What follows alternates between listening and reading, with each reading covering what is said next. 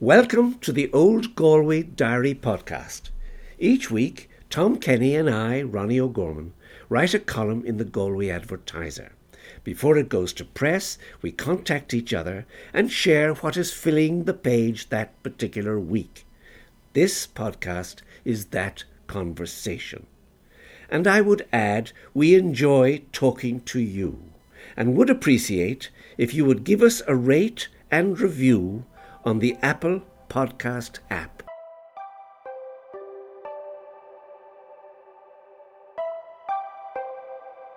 Good morning, Tom. Hello, Ben. How are you? I'm good now. It's me again, unfortunately, but Yeah, hopefully we'll. yeah. You're, But it's good to hear that Dad is improving slowly but surely. he is. He is. He's so getting- I hope we will have him back here again very soon. yeah, exactly. Soon enough now, not too far.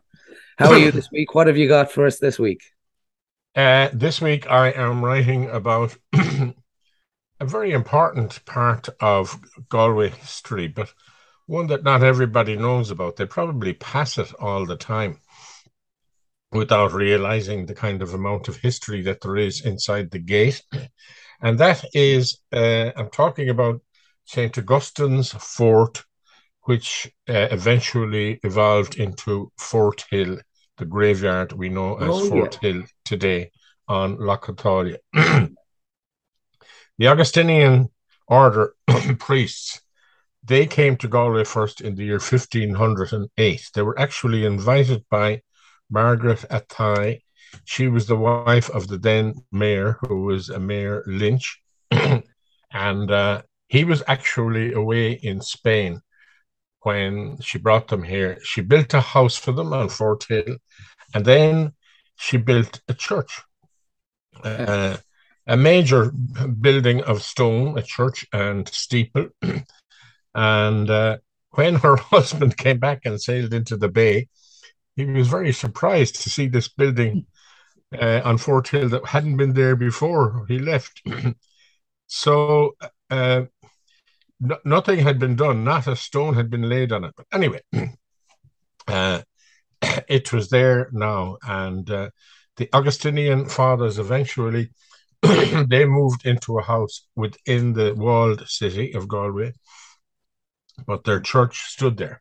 Now, it was very strategically important to site because they were between the city and the bay.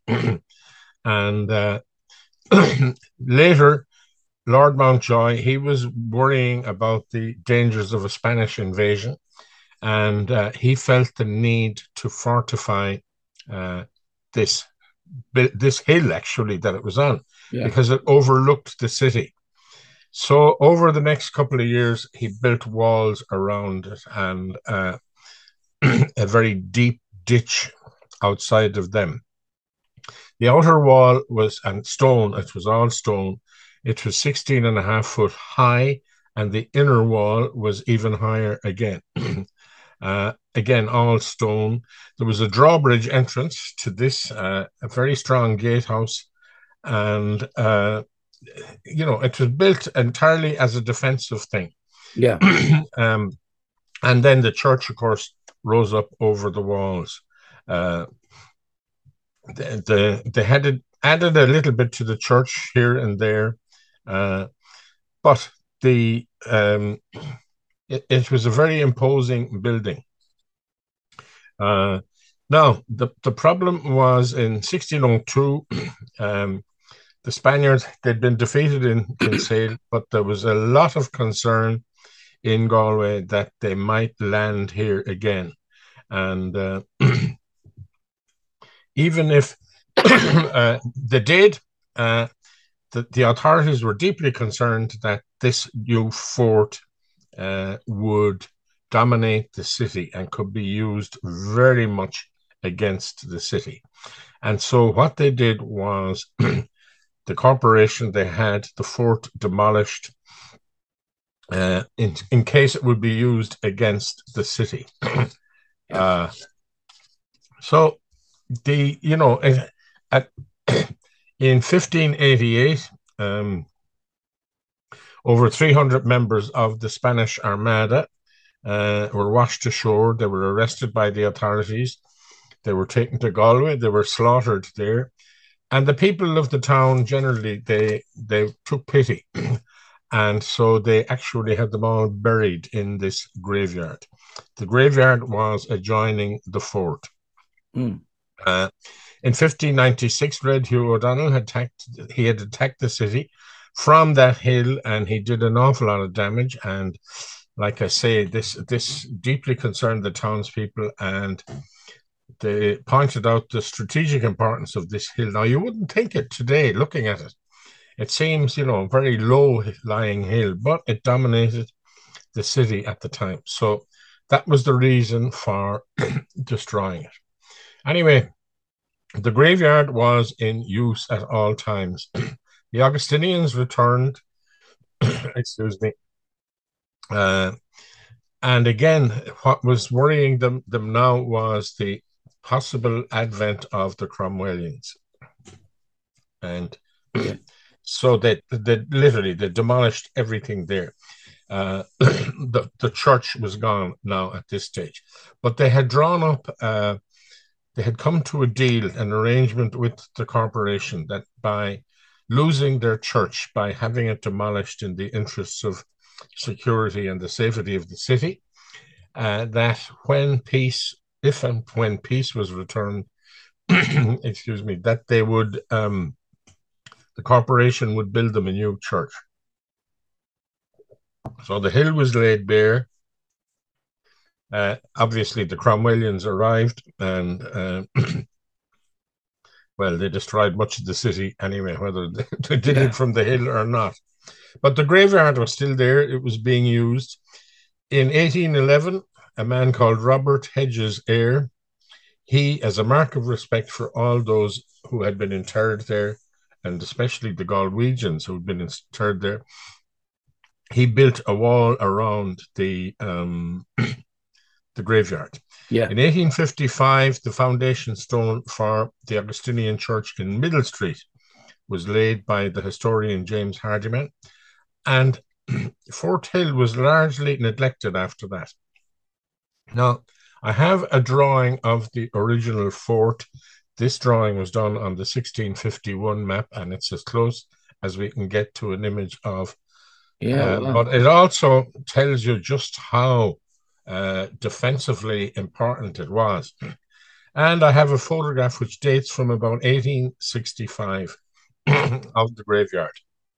Wow. And you can see the neglect in, in the graveyard. You can see it's yeah. overgrown in places and so on. Uh, the buildings in the background of the photograph are of the gasworks, which were newly put up there at the time, very important in the city. But in recent years, in the last 20 years or so, a lot of the Augustinian parishioners and locals got together and they decided they would clean up this graveyard. And I have to say, they have done a wonderful, wonderful job of it. Oh, yeah. uh, it's lovely. And it's very important. It's in very good shape today. And to walk through it is is you get this feeling that you're touching history. Some the earliest inscriptions on gravestones go back to the 16th century, wow. you know, which is quite yeah. remarkable when you think of it. and of course, all those Spanish sailors are buried there as well. So it's a very important kind of small chapter, if you like, in the history of Galway. It had a very significant part to play in the history of Galway this graveyard. And of course, today, you know, there's still this old Galway saying that uh, you can never call yourself a true or a real old Galwegian unless you have people buried in Fort Hill. now, there's very little space left in Fort Hill yeah. for burials. So my thesis is there must be very few old Galwegians. Yeah, I think so. Yeah. Jeez. So that's it for this week. Uh, a drawing from uh, about 1650 and uh, a photograph from about 1865. That's great. And is it is is it open access to the public to visit? I know it is. Oh, it is indeed. Back, yeah, yeah, yeah. They gave the back near the near the petrol station there in Lough Atalia. Exactly, right opposite it, and it's Yeah, very yeah. easy to pass it, and that's what I mean about Yes, yeah, yeah, yeah, without realizing what's in there. Yeah, It's a very tranquil place, overlooking. Well, it was overlooking Lough Atalia. yeah. Well, I've never been there are probably industrial buildings now, uh, but uh, but still well worth it. And and as I say, you're kind of touching history when you walk through it there. Yeah, that's great. Yeah, I must must Yeah. make my way down there sometime. And it's it's it's it's. I have to say, just uh, once again, to compliment the the local committee and the caretaker for the condition that the graveyard is in. yeah, It's, That's it's great. exemplary. yeah. Yeah. Well, that's good. Well, I, I actually have an article in the paper myself this week. I have uh, I do the film reviews now and again, and um, I don't know if you realize, but last weekend was a massive weekend for um, the cinemas. Two movies came out: Barbie and Oppenheimer. Yeah. which was kind of a surreal pairing of the pair of them. Um, I mean, people have been talking about it all week. So, but it's very. I reviewed uh, Oppenheimer, which was about Robert J. Oppenheimer, the creator of the atomic bomb.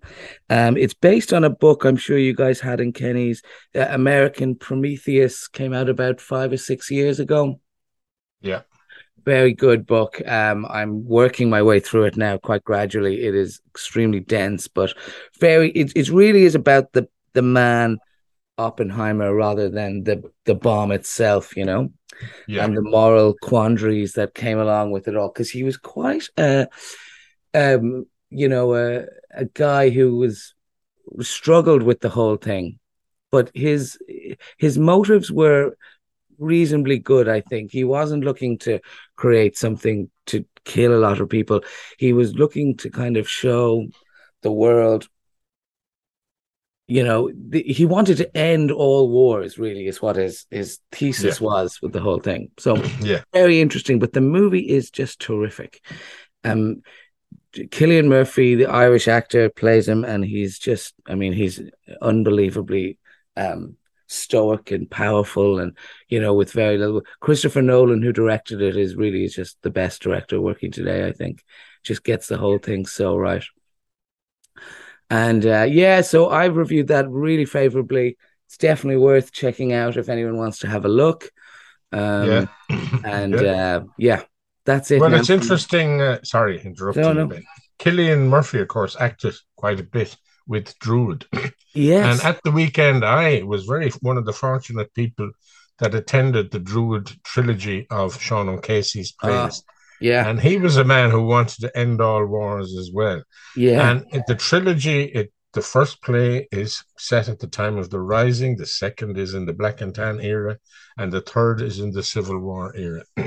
uh, and they are just magnificent and very strong and powerful anti-war statements. yeah. And the wonderful thing about it is the kind of ensemble playing of Druid. Now, I don't mean just the actors on the stage. I'm talking about the designer of the set, the lighting man, the sound man, even the person who designed the curtain alone. yeah. Uh, but it's the whole package coming together on such an incredible quality. Wonderful, wonderful perfor- performances. And they take you through all kinds of emotions. There are very funny bits in it. There's Yeah. a lot of pathos. There's a lot of romance. It's it's quite wonderful. So anybody that gets a chance anywhere, yeah. please. We get- are get to blessed to have Druid in our city, oh, aren't we? I mean, Absolutely, yeah. it is yeah. the top tier of of theater, and it's just yeah. Yeah. And I, Yeah. I mean, the projects they undertake. I mean, to do the three plays in one day, it's just remarkable.